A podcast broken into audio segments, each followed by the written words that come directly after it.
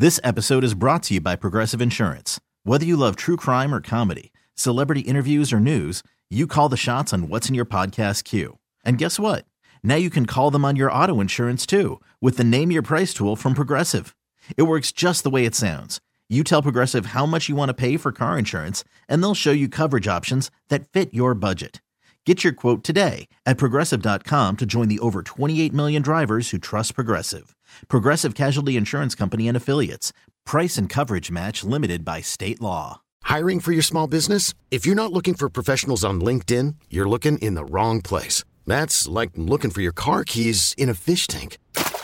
LinkedIn helps you hire professionals you can't find anywhere else, even those who aren't actively searching for a new job but might be open to the perfect role. In a given month, over 70% of LinkedIn users don't even visit other leading job sites. So start looking in the right place. With LinkedIn, you can hire professionals like a professional. Post your free job on linkedin.com slash recommend today. Happy Monday, everybody. Hope your weekend was beautiful. Mine was so, so relaxing. Uh, yeah, times are tough. I don't know about y'all, but uh, my schedule and my nervous system and my psyche are definitely overloaded. So I've been saying no to anything additional trying to be brought in. So thank you to everyone that's been reaching out to ask me to uh, be on their podcast or on their talk show or their online platform or interviewing me. And someone even reached out about a book review. Sorry if I haven't gotten back to everyone. I'm tired. my clinical work is my priority. I'm showing up to that, also doing the radio show. But um, yeah, I'm kind of taking care of myself, uh, and I just don't have the bandwidth to really engage everything that's coming at me. But I'm trying. Also, sending some people some voice memos uh, that are reaching out on DMs. Uh, it's far easier, more fun that way. So I hope I don't scare you and instead of a text back, you hear my voice. Great show planned for you there. We're going to talk about election stress, really important. We'll probably talk about that a few times because, you know, again, a lot of people are stressed in a way they haven't been before because, you know, watching God that anti-feminist bigot Amy get voted in, and uh, just looking at what might happen in the election. Understandably, people are worried about their human rights, civil rights, and whether or not they'll get their basic needs met. And we've seen with the current president that that just isn't what happened. And in fact, not only does he handle everything poorly, he looks out for himself first and has started to try to roll back some of the rights that have been afforded to women uh, decades ago and also rights for other exploited minor- and marginalized populations, especially people that are gay or trans. So God bless it. You know, got your back. Um, okay, so question of the night, as always, is up on our Loveline IG page. So weigh in on that, and then we'll be doing some DMs. But I wanted to open up with something that's going kind of viral. I put a pro choice post on my IG, had to turn the comment section off because people were just flooding in with hate. You know, and it's like everyone gets to make a decision uh, based on what's right for their mental health and their body. And I will always stand behind that. It might not make sense to everyone, it might not be what everyone else would choose to do, but that's okay. It's not your mental health or your body that we're talking about or your life that's impacted. So you do what makes sense to you. And if getting an abortion does make sense to you, please, please do not get one.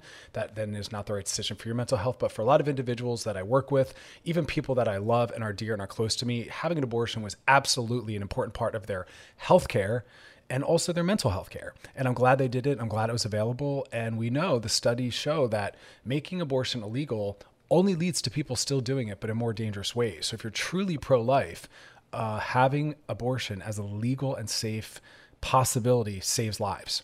It saves lives of the individual who is currently in front of us living, and uh, they get to decide for themselves. Now, the reason why I bring it up also is because Stevie Nicks came out saying she's thankful she had an abortion, allowed her to have the career she wanted. I was so sad to see the comments. People saying that's really selfish. You're right, it is. People are allowed to be selfish. I don't know where we got the idea that we're not allowed to be. We're allowed to be very self-centering.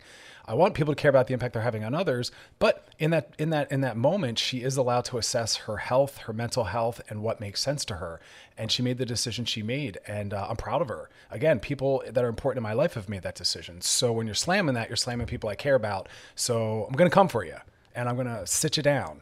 Um, so you know, again, if something doesn't make sense to you, don't do it if you don't like gay people getting married, then don't be gay or don't be gay and get married. Like mind your biz. You know what I mean? And that's really what this is about liberation and freedom. I will always stand behind that. The right for people to decide for themselves what happens to their psyche, their body, and um, not some random person. And also, just as far as religion, yes, there's a lot of Catholic and Christian people that are also pro choice because they also understand that it's a very complex, nuanced issue. And it's not as simple as let's just make it illegal because we're not comfortable with it. Uh, spoke to God myself, and she said she's cool with it. She understands the complexity. So, for those that are saying God doesn't like it, you're actually wrong. Okay, so uh, Stevie Nicks, thank you for your honesty and your vulnerability, as well as everyone else. We have to try to let people, again, live the lives that make sense to them. That's the work. We're not trying to keep uh, throwing up boundaries and limits on people, right? We need to give them an expansive set of possibilities so they can choose for themselves what makes sense. And I'm talking about everything. Um, you know, it's that's part of the civil rights movement is you know letting women have the right to vote, right? Let's start there. Uh, segregation issues, letting people have access to whatever water fountain, seat on the bus, uh, opportunity, you know, changing gender norms on identification so people of all different gender expressions can live a full life and just trying to expand healthcare options and availability as well. So, also, quick reminder vote. My God, please, y'all, uh, please don't think that not voting isn't a vote because choosing to not vote is a vote. It absolutely is because it allows someone else's vote to mean more because you're not possibly battling that or pushing it in a certain direction. So no vote is a vote. And even for those that aren't comfortable with all the options, yep, sometimes it's a harm reduction model, meaning who will do less harm. And we already know that that's Kamala and Joe. So um, please, please, please, for everyone that is marginalized and exploited, we need to vote Democrat this year. Ugh. But again, we'll be talking more about this. I got your back, y'all. So, question of the night, as always, up on our Loveline IG page. Uh, yeah, you're listening to Loveline with Dr. Chris on the new channel Q and radio.com.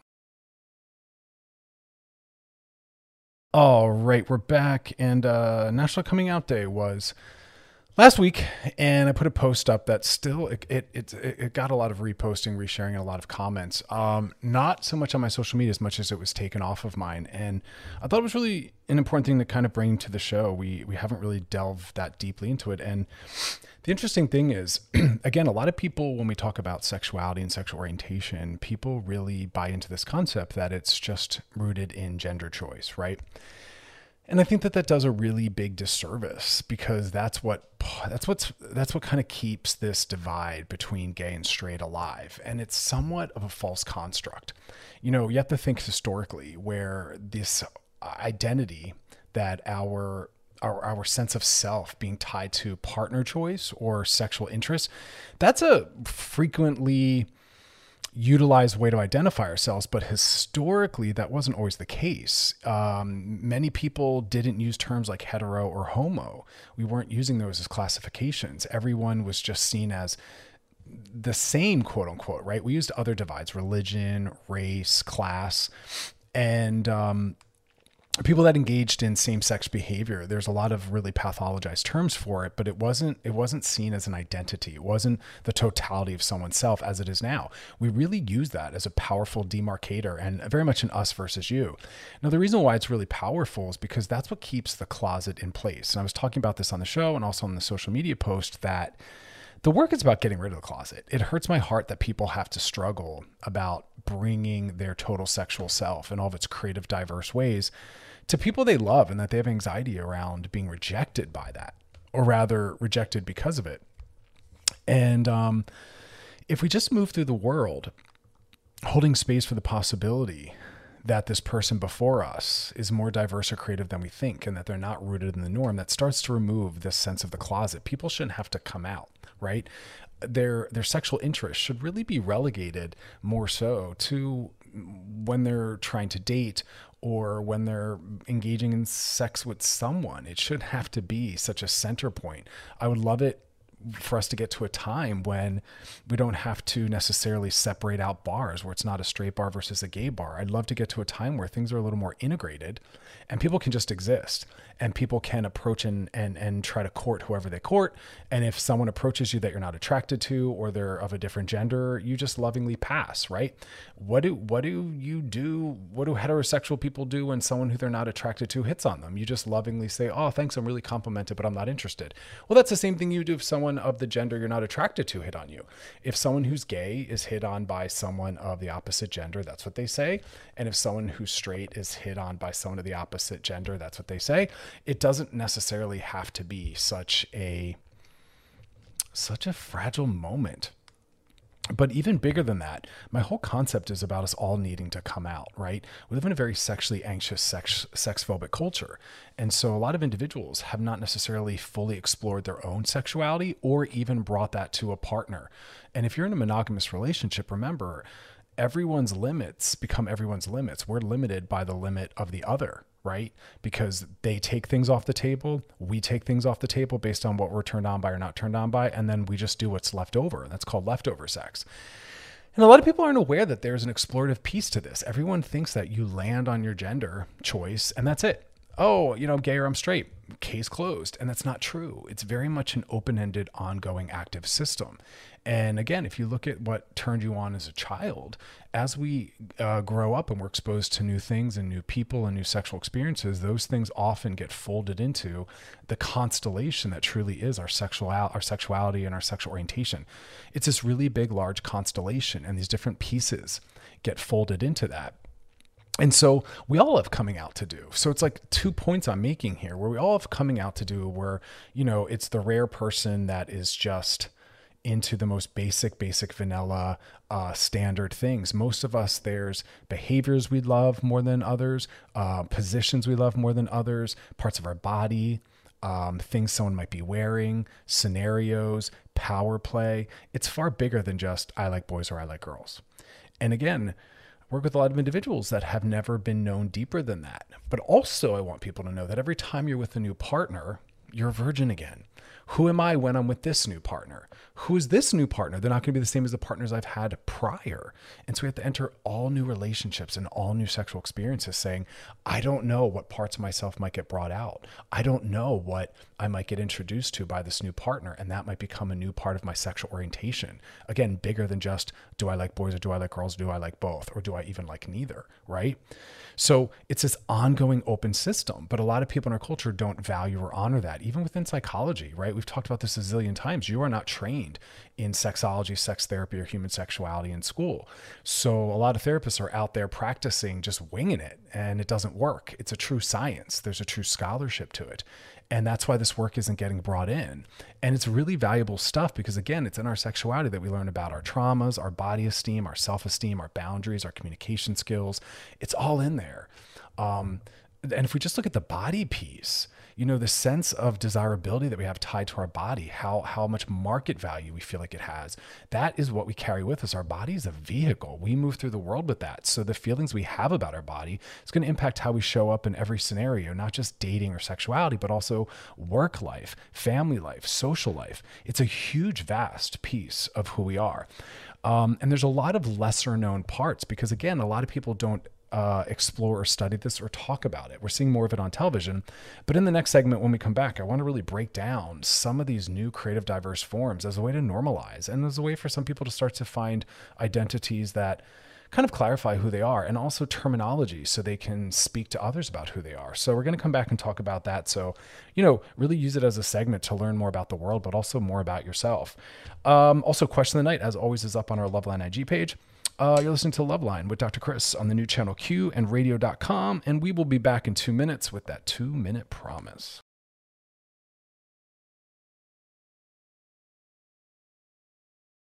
All right, we're back, and uh, we're talking about sexuality, but in its biggest, most vast forms.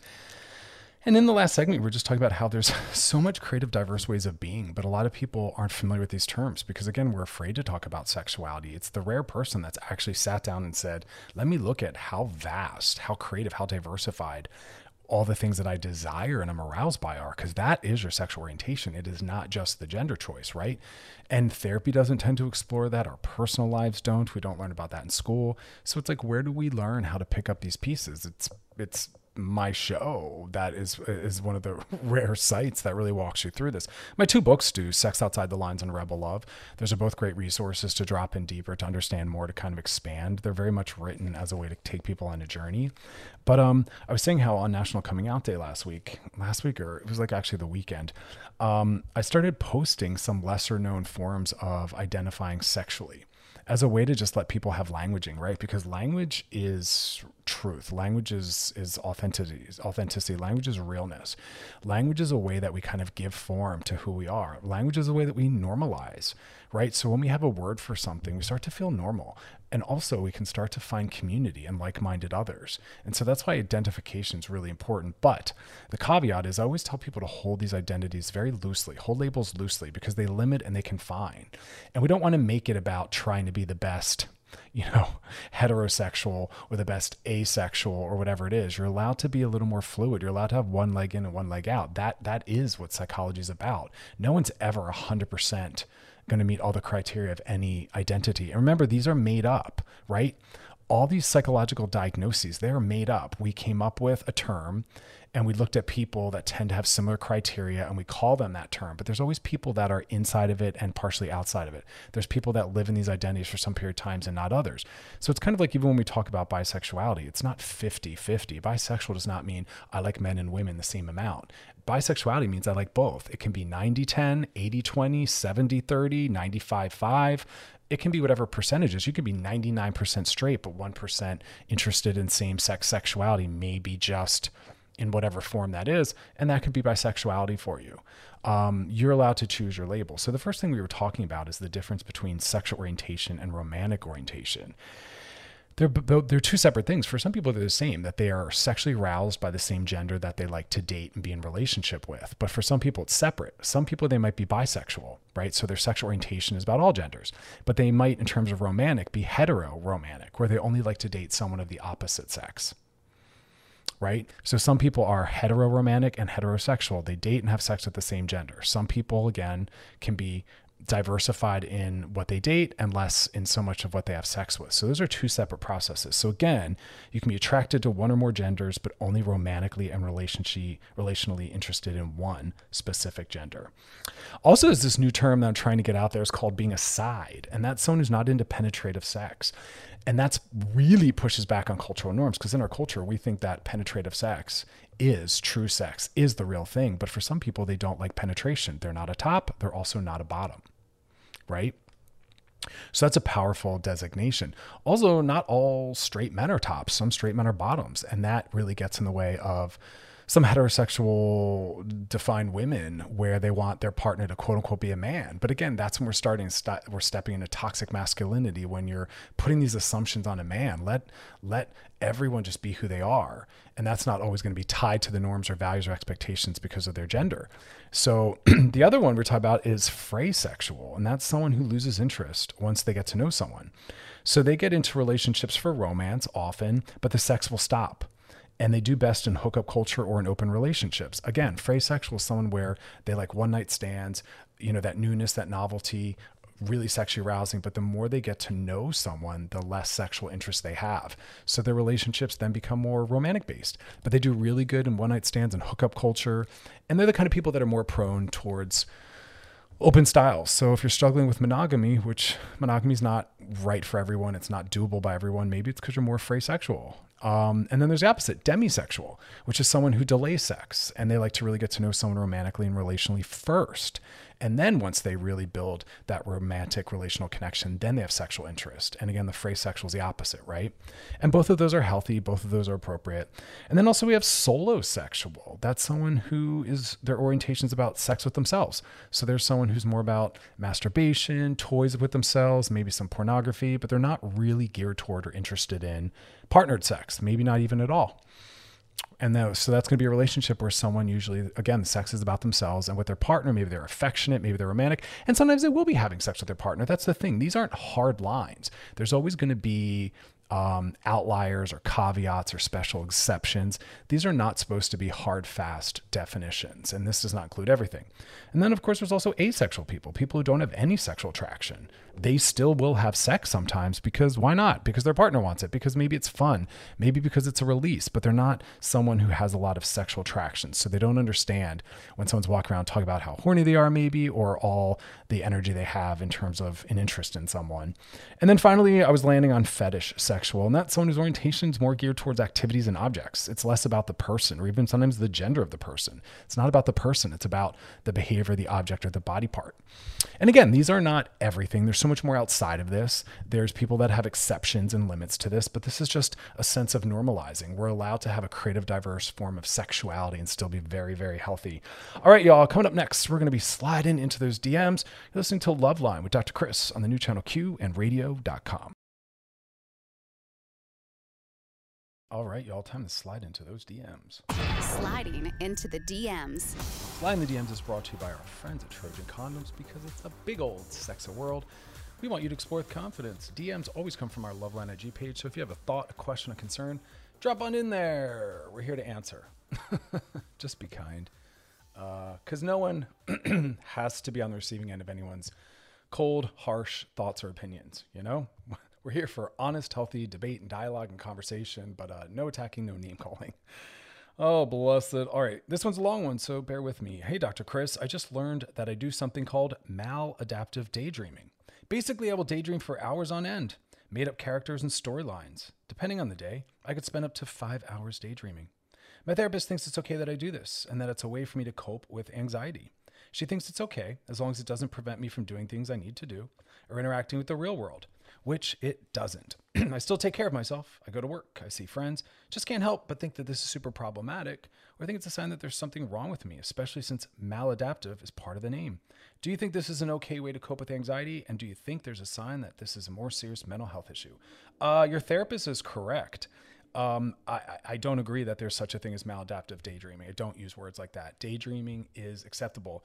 Again, are you allowed to uh, zone out and uh, use five hours of watching football to cope? Then you can daydream for five hours. Are you allowed to spend five hours watching Real Housewives marathons? You're allowed to daydream for five hours. Are you allowed to daydream and read a book? Because again, we have to be very thoughtful when we use these terms. right brain activity, whether it's watching a football game or a movie or uh, you know, sitting in a bathtub listening to music or reading a book or lost in thought while you're running for five hours are all different ways of shifting into a different part of our brain or our consciousness. So, again, if you're allowed to go for a, a long jog for five hours, watch football for five hours, daydream for five hours, excuse me, I mean, watch Real Housewives for five hours or whatever it is, you can daydream too. You're also allowed to masturbate for five hours if you got the time. Like, we are allowed to all. It's so interesting how we have so much pleasure pleasure, shame in our culture. We are so full of shame and, and guilt when we do anything that is just rooted in fun or self care. And that's a form of it. If you have five amazing hours to lay on your couch and let your mind wander, do it. That is also how people create storylines that become scripts and songs and books. I'm, I have two books published the way that those came to be is letting myself daydream. I wander through the day constructing theory and concepts. So it's not maladaptive. In fact, it's quite adaptive because it's enhancing of, in your life. It has increased your ability to cope with anxieties in your life. So your therapist is absolutely correct. We're allowed to check out. We're allowed to cope. We're allowed to self-soothe. It's called self-care. And you're allowed to daydream for as long as you want. There's no right way to spend your day. You know, there's no right way to cope. We're allowed to eat our feelings. We're allowed to use sex. We're allowed to use shopping. We just want to be very thoughtful about the impact it's having on the rest of our life. But if you've got a beautiful five hours to do self care on a Saturday or Sunday, read, write, paint, dance, daydream, watch a movie, watch two movies. it's all the same thing. We have to stop pathologizing things that are just different. But remember, everyone's daydreaming. Always, always. When I'm alone in my office between clients, I'm daydreaming. I'm, my mind's wandering. I'm thinking. When I'm thinking back to a conversation I had or I want to have, that's daydreaming. Your mind's wandering, right? It's rare that we're just in this present moment, and that's okay. We don't need to be. You're allowed to go into the future. You're allowed to future trip. You're allowed to go back into your past. That's what a lot of therapy is spending time in your past. So be kind to yourself. Slide in the DMs is brought to you by our friends at Trojan Condoms because it's a big old sex world and we want you to explore with confidence. Question of the night, as always, up on our Loveline IG page. And uh, when we come back, Going to be talking about the ever important election stress. We'll talk about a lot more. Um, and again, it's just something we have to learn kind of to cope with and manage. We, it's not something to get rid of. We can't. Real things are happening that are worthy of stress. And some of that stress is a very motivating force or emotional experience. So we want that. We don't ever want to shame an understandable expected response to something that's happening. It's okay. You're listening to Loveline with Dr. Chris on the new channel Q and radio.com. All right, we're back. And uh, I promised we were going to talk a little bit about election stress. So interesting. So we can't necessarily separate everything out right now. and that's why I'm telling people uh, I don't use diagnoses. I don't think that they're very helpful. For some people, they are. They normalize, they build community. Uh, I try to stay away from that. I think it can be a little self fulfilling and it leaves out context. Where right now, a lot of people are feeling depressed and anxious. A lot of people right now are maybe misusing drugs and alcohol. And we have to go easy on ourselves. We've talked about that extensively. Um, having said that, it's really hard to separate out what's causing what. You know, here in California, we were dealing with fire fires, uh, forest fires, excuse me, and um, COVID's happening. We're still in a pandemic that's raging. We still here, at least in California, don't have access to much. So all of that. Talk about the stress of being home with family. You're trying to work. Some families are sharing one computer, maybe no Wi-Fi, and they're trying to go to school and work and get their needs met. We have financial insecurity, employment insecurity, and then the election's coming. And if you're of any marginalized or exploited identity, you are nervous about Trump getting reelected because we're watching them try to roll back marriage, put people in positions of power that want to take away the right to abortion, or I should say the safe, safe access to abortion, because abortions will still happen. It's just that they won't be as safe. You know, abortion is a healthcare issue. Abortion is a mental health issue you, know, when we look at the mental health impact of someone not being able to be in control of their body or their future, the mental health impact of someone being forced to carry carry till full term and birth that that is not on this that is not mental health mental health is going to be actually negatively impacted by that um, so we have to look at these factors and studies show that people do thrive and do fine after having had an abortion if they have the support and care that they need. You know, that can be a decision that makes sense to people that doesn't lead to negative outcomes. Um, that's just part of reproductive justice. People have access to the health care that they need. Uh, but again, bigger than that, the election has a lot of different meanings for people, right? The racism and white supremacy that Trump is upholding with his administration, people that are black, people of color, uh, gay people, there's a lot of people really worried. So that's going to create stress. So, what does that mean? Well, first off, it means start checking in with yourself. If you are realizing that you're constantly thinking about it, well, then you're going to have to make some big moves and massive boundaries. And that might mean taking days off from it. I'm really proud the night of the um, it was the vice president vice presidential debate. People that were like i don't have the the resilience or the mental health tonight to watch that. And i thought great you don't have to. You'll be forced to hear about it. It's okay to not know what took place. We have to look out for ourselves. So you have to think about that. Look check in with your mental health before you engage media knowing that the news around the election is going to pop up. Check in with yourself while talking about it or watching about it. And if you're feeling overwhelmed turn it off you know, we talk a lot on I'm Listening, the live stream show I do on Thursdays, about the impact of music on our mental health. Go listen to some music that's maybe more empowering or uplifting. It's okay to spend days or hours just listening to those things. I've really started to do more checking with myself. When I'm feeling like I need a little bit of boost or something stabilizing, I go to music or fun movies. You know, it's okay to take a break from the election and I think it's a mandate for many of us. So again, check in with yourself. It's okay to back out of things. It's okay to not know. It's okay to not have the up up to date minute by minute. So you can say to someone, "Yeah, you know what? I didn't I didn't hear about that news event because I'm centering my mental health and I'm taking a break." That's legitimate. You don't have to worry about what people think or say if you're one of those people that's not keeping up with everything. I think it's a very beautiful act of self-esteem. So it's only going to get more amplified for a lot of us as we get closer to the election. Um, so start to really track and pay attention to that. And just again, I want to remind everyone: register to vote and vote. the The clock is ticking. Time's running down. Um, so if you haven't, do so. Figure it out. Go go get in those lines. Go with your friends. Bring your bag to lunch and your mask. It's worth it. We need to do this.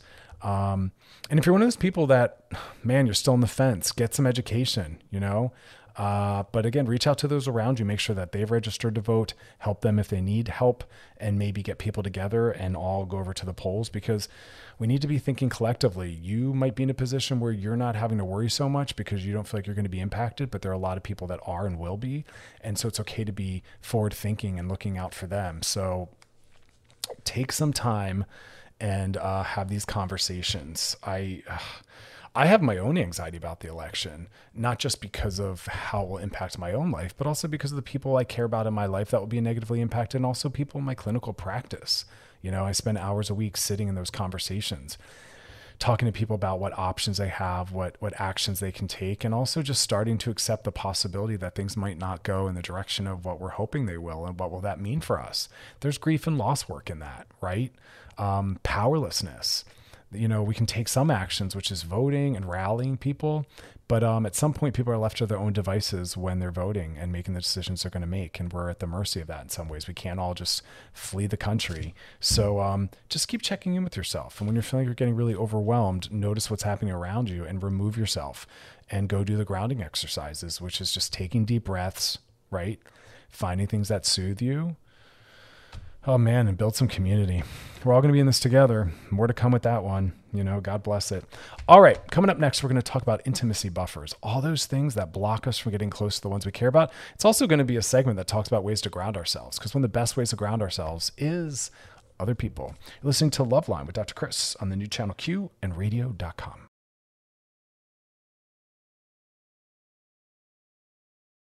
All right, we're back. And uh, as I was saying, you know, we're coming up on the election. People are anxious. We're dealing with COVID, always getting new need, new, excuse me, new news, making people anxious, uh, financial stuff, all sorts of things. So this is a conversation that really hits two different needs. On one hand, it's how can we really build more resilience and closeness in our relationships. On the other hand, it's also how can we use others and the relationships that are meaningful to us as a way to uh, ground ourselves when we're feeling really anxious or kind of dysregulated. And, you know, relationships are the most powerful tool we have. And for some of us, we have to do it from afar. So please know that this, some of this is going to be about people that you are cohabitating with, but there's ways to do it distally. And I'll try to kind of tap on that. So a lot of couples I work with, you know, we talk about intimacy buffers. What are the things that exist that kind of keep you separated and don't allow you to be very present? Because there's two things we want to be paying attention to: transitions and also this whole trifecta that I'm going to give you. The transitions are uh, when we wake up, when we go to bed, when we leave the house, and when we re-enter. Those are really powerful moments to make connection because we're going from a one-person psychological system to a two-person psychological system. For a lot of people, it's very overwhelming to bring someone back in and reconnect. For others, it's a little more smooth. But notice the transitions. When you enter, when you exit, do something ritualistic. And for me, I, pr- I recommend that people say something and do some touch. Touch your partner on the shoulder, on the hand, give them a kiss and say, I'll see you later. Or when you come in, do the same thing to greet them. Make it the first thing you do. It's it's A, it reconnects. B, it's an important transition psychologically back. And and C, it just really is a way to also build in in a robust, resilient way touch as a resource. Because again touch is the most regulating thing we have. Think about it. When someone's anxious or upset you want to touch them. You want to put your arm around them your hand on their shoulder with consent unless it's someone you have blanket consent with and you know that they feel safe with you. But that's what we tend to do right? We want to lean on people hold people touch people hug people. And so we want to make sure that we're always building access to that. Because if it's not something that we're familiar with or have a lot of in our relationship it can be hard to reach out and and try to utilize it when you need it. Or it doesn't necessarily feel safe to you, especially if someone who's had traumas around touch and everything that comes with that. So that's the first piece, just those transitions when you enter, when you exit, and when you fall asleep and when you wake up. That's really beautiful and powerful, and it can really give some resilience to couples. The other thing is eye contact, touch, and time together. Those are how we build intimacy with people. And we can do that via social media and, and, our phones if someone's distant or it's family members. But if we're in the home with them, that's another powerful way to both ground ourselves, right? But that's also how we know that we're spending truly intimate time together. If I'm talking to you while my laptop and you're in the kitchen cooking, we are not making eye contact and there's no touch.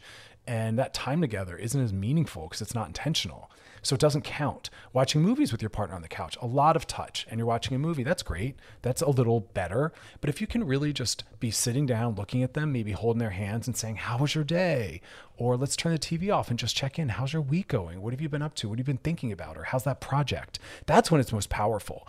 So ask yourself, like, how often am I just sitting there looking at them? You can do it at a restaurant or a coffee shop where you're making eye contact, you're face to face, no distractions. Maybe you can put your legs against their legs, wrap your feet together, hold their hands. As close as we can get to those three things, that's what's going to make us feel very close. That's what's going to make us feel very connected. That's also what's going to make us feel secure and confident to reach out for that when we need it right? Because we get more familiar with it. It feels safer. So, really, really build that in.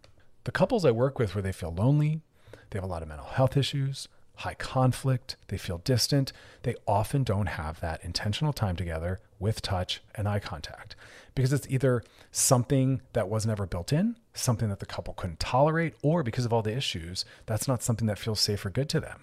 So use it as somewhat of a barometer. Can we move back towards that? Can we build more of that in? Why is that lacking? Can we get back to it? You need that because the whole point of a relationship isn't just to quote unquote have someone. What would that even mean? They're not a possession, right? That's capitalism speaking, right? We want to have a resource, intimacy, get to know them, get to know ourselves. It's very much through others that we get to know ourselves.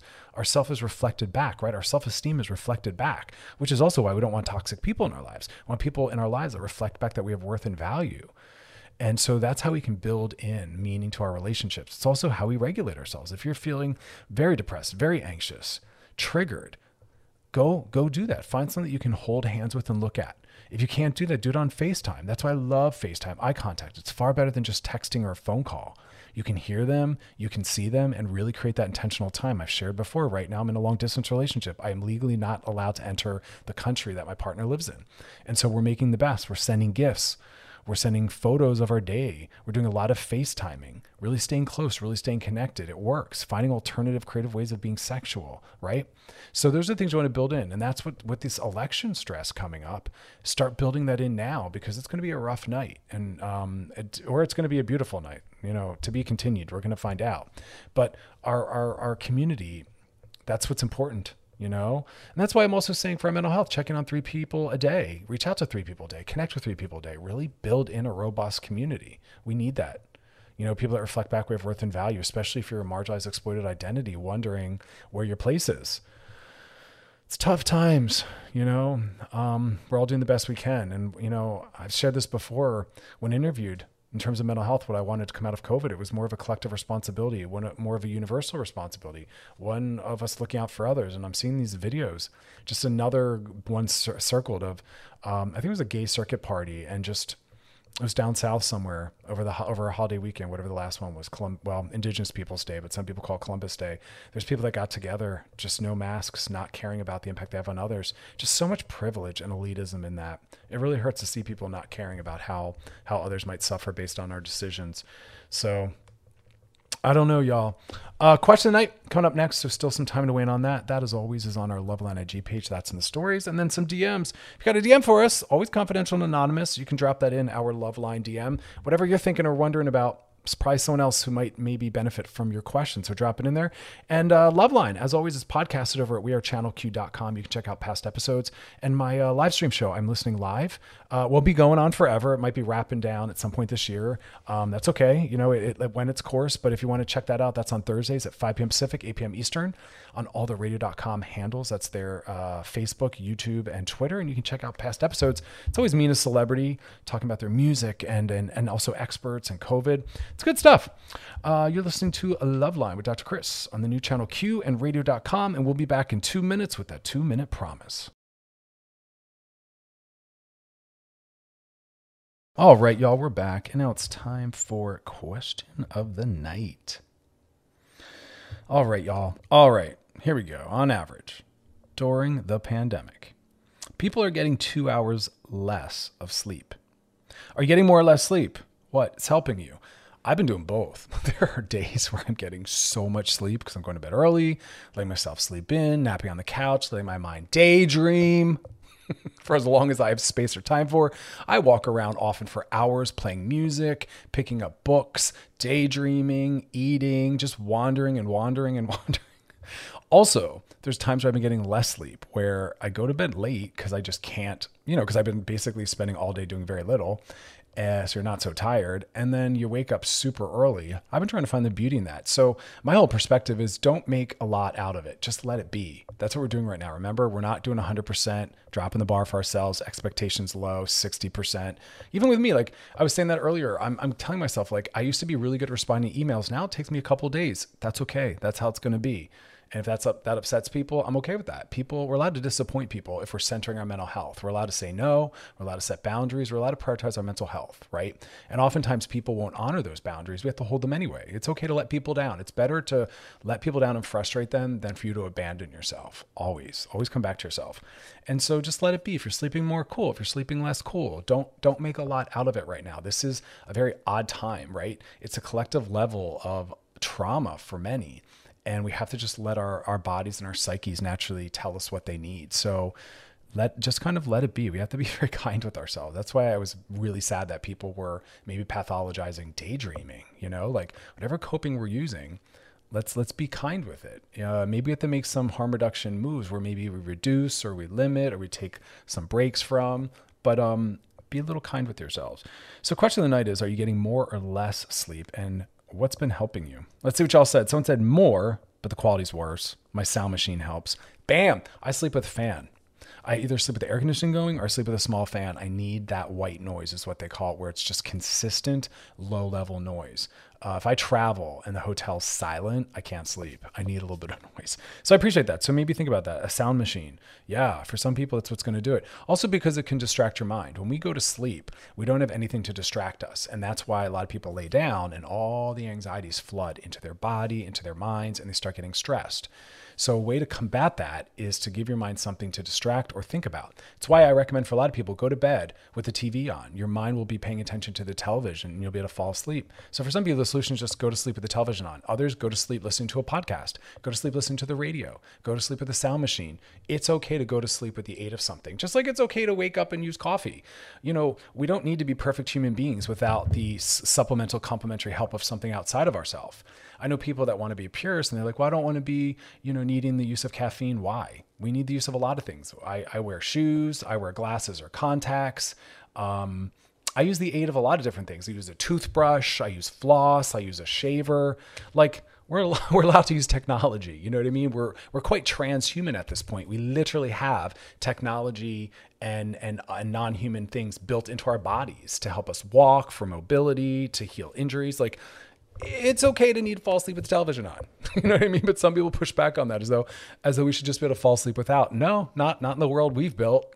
we have a lot of systems that stress people out. We have people worrying about healthcare, whether or not, you know, their human rights will be taken away. So do what you need to do. Be kind with yourself. So again, the question tonight, are you getting more or less sleep? What's helping you? Someone said more. Working from home lets me have more sleep. Don't have to get up early to commute, right? It's a beautiful thing. Go right to the fridge on your lunch break, take a little nap. I'm telling you I've been wearing nothing but sweatpants, sweatpants and a baseball cap, keeping it comfortable. Someone else said melatonin and cloudy pens. I have not heard it said that way. Yeah, for some people, cannabis, where it's legal, absolutely very helpful. You know, an indica kind of ease you ease you down into sleep. I'm all about it. There's some really great teas, sleepy time tea with valerian root. Big fan of that one too. Again, cannabis for some people, and melatonin. Here's the thing though, melatonin will help you fall asleep. It doesn't help you stay asleep right? You need, um, I think it's you need GABA to help you stay asleep. So that's why some people take melatonin and then wake up in the middle of the night when it runs through their system. Um, so lemon balm though has some GABA in it, and so it can be a melatonin lemon balm cocktail, and that will help you stay asleep. So now I'm getting more hours of sleep, but my sleeping hours are fragmented. I know I have that as well. Allow that. Get up, do some things, maybe lay back down. Different time, different needs, y'all. So now send more sleep, but because I'm going to bed earlier out of nothing to do. I know. I've had those nights where you're like, well, might as well just go to sleep. Nothing else is happening. I can't keep watching reruns of whatever it is. I, at nighttime, I'm needing to watch very soothing shows. So my system, my nervous system, and my psyche can kind of calm down. I don't watch really triggering shows. It's about an hour before bed, I turn off the horror movies and put on like Golden Girls or something, so, or Seinfeld. Both very soothing. Uh, someone else said uh, having a routine helps. Also, try to bedtime alarm on your iPhone. It's great. Yeah, I agree with that. If you try to go to bed at the same time, wake up, pretty helpful. Uh, routine as well. Like I just said, I, I, I switch the television I'm show I'm kind of watching. Sometimes make some tea because it starts to signal to your body we're winding down and we're getting ready for bed, and that's why routine helps. Right? It it, it naturally triggers and helps you settle down into that state. All right, y'all. Thanks for those that participated. Question of the night for tomorrow's already up. Question uh, DMs next. You're listening to Loveline with Dr. Chris. Chris on the new channel Q and radio.com. All right, y'all, we're back. time for DMs. Sliding into the DMs. Sliding the DMs is brought to you by our friends at Trojan Condoms because it's a big old sexo world and we want you to it with confidence. DMs come from our Loveline IG page. Drop them in those DMs. This one is a little long as well, but we like that. Hey, Dr. Chris and Loveline. My name is Alexandria from Orlando, Florida. Last few months, I've been seeing a guy who lives in New York. Started off on Tinder, then Zoom. All right, see the see the natural progression. I like it. Tinder, then Zoom. Which, by the way, P.S. Uh, you know, at Show Catfish on uh, the Explorer function on my IG, I happen to fall onto Nev, um, the host, uh, and it was just a funny quick post. He's basically saying like, no one's ca- no one's video or camera phone is broken if they will not get on uh, a FaceTime, a Zoom, a Skype, or whatever it is. They're catfishing you. So anyway, I'm glad you progressed to the Zoom. but back to your question. Since August, we've seen each other in person twice. I'm still keeping my options open as far as Tinder goes. So is he. The only difference is I'm open and honest about who I've been seeing, and he hasn't been. I'll watch his story, and he's out with friends and didn't tell me. I know it sounds crazy because we aren't dating, but my whole thing is like, we're in a pandemic. I don't want him coming to Florida to hang out and hook up if he's out partying with whoever. My question is should I tell him that it bothers me or should I just drop him and keep searching? Oh man. Well, I always recommend sticking around a little bit longer. As long as we're not in an abusive situation, give it another date when in doubt, another text, another phone call, another hangout. And none of that's necessarily a red flag. I don't know if you've talked about how, hey, listen, you know, whatever you choose to do socially while not around me, when you do come see me, I'm then put up set at risk.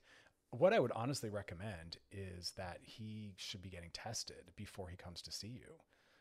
I, I because I, that's that's the surest thing. People see weird loopholes that are really fascinating, where they'll say, "I haven't been around anyone," and then it turns out they'll, they'll say they haven't been around anyone, and then it turns out that they have just this one person though, and you're like, "Okay, well, wait a minute."